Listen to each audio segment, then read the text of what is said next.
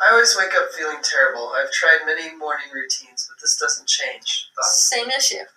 We already talked about this one, remember? But it was with the ejaculate. Let's just go over this again, okay?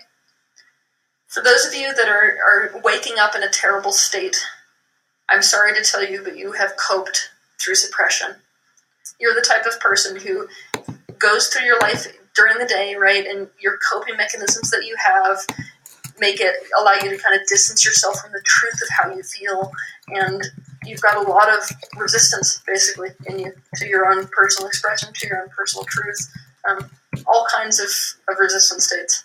And because of the level of suppression that you've got throughout your day and your acclimatization to that pressure you don't even notice it. It's like you're it's like if i told you to live your life walking upstream you would no longer think about the resistance to the current until you felt what it was like out of the stream which is what sleep is Sleep is I feel what it's like out of the stream, then I get back into the stream and I feel that the force of that current. It's like, oh, that's what's happening when you're waking up. So there is there is no way to make your day better. It doesn't matter what type of routine you do.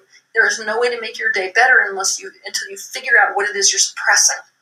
What am I suppressing on a daily basis? What about my life itself am I not liking every day? How am I coping? And if you don't create change there, the wake up experience isn't going to change.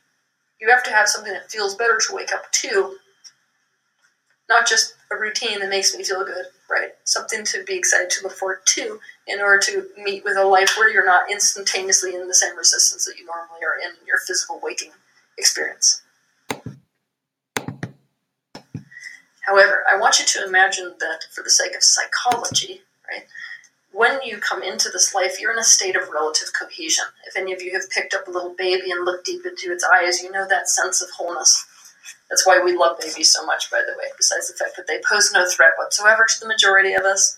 Um, there's something almost infinite in touching, you know, sort of looking into their eyes and touching the pureness of this soul that is in a state of complete non corruption. That state of wholeness obviously is very short lived because in a physical incarnation you encounter trauma. Trauma is distress without resolution. It's that simple. When we encounter distress without resolution, resolve enables us to stay whole. But if there's no resolution, we have to cope, right? And the primary coping mechanism for the physical human is called fragmentation. What that is, is that we split into polarities so as to swing the pendulum to one polarity because that's what keeps us safe in any given moment. I'll give you an example. Let's say that in your childhood you get left by daddy, you're four years old, and mommy has to take a full time job. There's no way to resolve the distress there. Daddy's not coming back. Mommy doesn't have the emotional wherewithal to work me through the emotions. She can barely handle her own life at this point, right? What has to happen in that moment because there's no way to create that resolve is that you have to identify with a part of you that is totally independent. This is the part of you that can climb up on the counter and get your own food. It's the part of you that can deal with being put in after school care programs and no longer being with mom as much. It's the part that can look at someone and say, I don't need anyone. But to do that, to identify with that part within you, you have to reject, deny, and disown the opposite polarity. The part of you that's vulnerable, the part of you that really does need people, the part that would pull relationships in, the part of you that, quite frankly, would be good at relationships. You have to deny, suppress, and disown that aspect in order to polarize.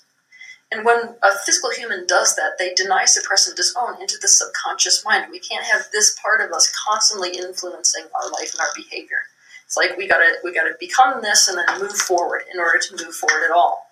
So we could consider that process of splitting into a polarity, then identifying fully with one side of that polarity as um,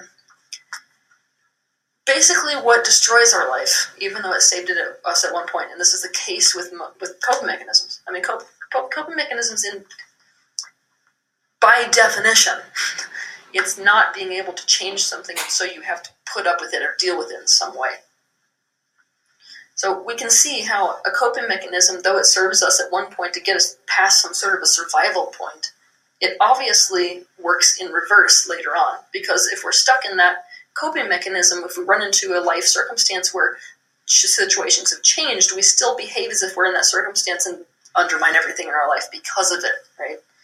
So let's say that this little girl who was in that scenario ends up later in life being in a relationship with a man, and this man really wants to be there for her. He's the one that's like, let's commit, come on. But she's operating through that polarized part of herself, which is like, I don't need people, screw it. This is a woman who's going to push that relationship away. She may completely ruin this relationship based off of that one coping mechanism that may have saved her life at four years old.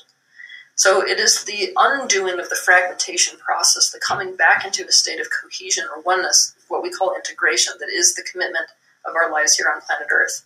Now, you're asking me in this question, what is going on? What's going on is that early in your life, you learned that to project your actual personal truth on the surface doesn't work. So you're actually living in a state of inauthenticity.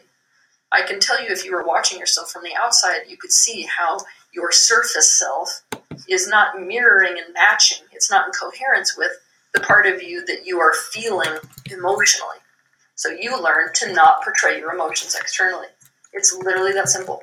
So if you want to resolve this issue, then you've got to see that you've got that split, that you have identified actually with a part of you that believes that you have to show a certain face. And you've done it to such a degree that you've become subconscious. Like I said, when we do this process, the aspects we deny, reject, and disown, they become subconscious. The whole process does. So I may not even, let's say, if I've identified with this super independent self, I may not even be aware that I'm doing that. I may actually think I'm committed, but it's obvious to everyone on the outside that I'm not committed. It's because I've suppressed and I've rejected and disowned this other part of me. So what you've got to do is to create a kind of a cohesion between these two parts of you the truth of self emotionally and your facade.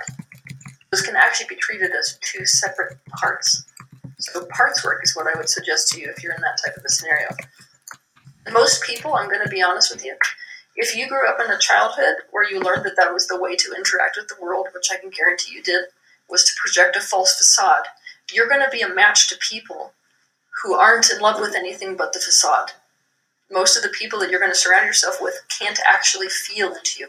There are people who can't deal with the intimacy thing. So they're not going to feel into you, they're not going to hear into you, they're not going to come to understand you. They're not going to put much effort into it. So it's going to be frustrating to you why they can't tell that you're not okay. It's because they're not looking deeply into you. It's not that type of person. But when you start to um, bring these two aspects of you together and start to actually express your authentic truth, you become a match by virtue of doing that two people in the external reality who are seeking intimacy, who are the type of people who don't want a facade.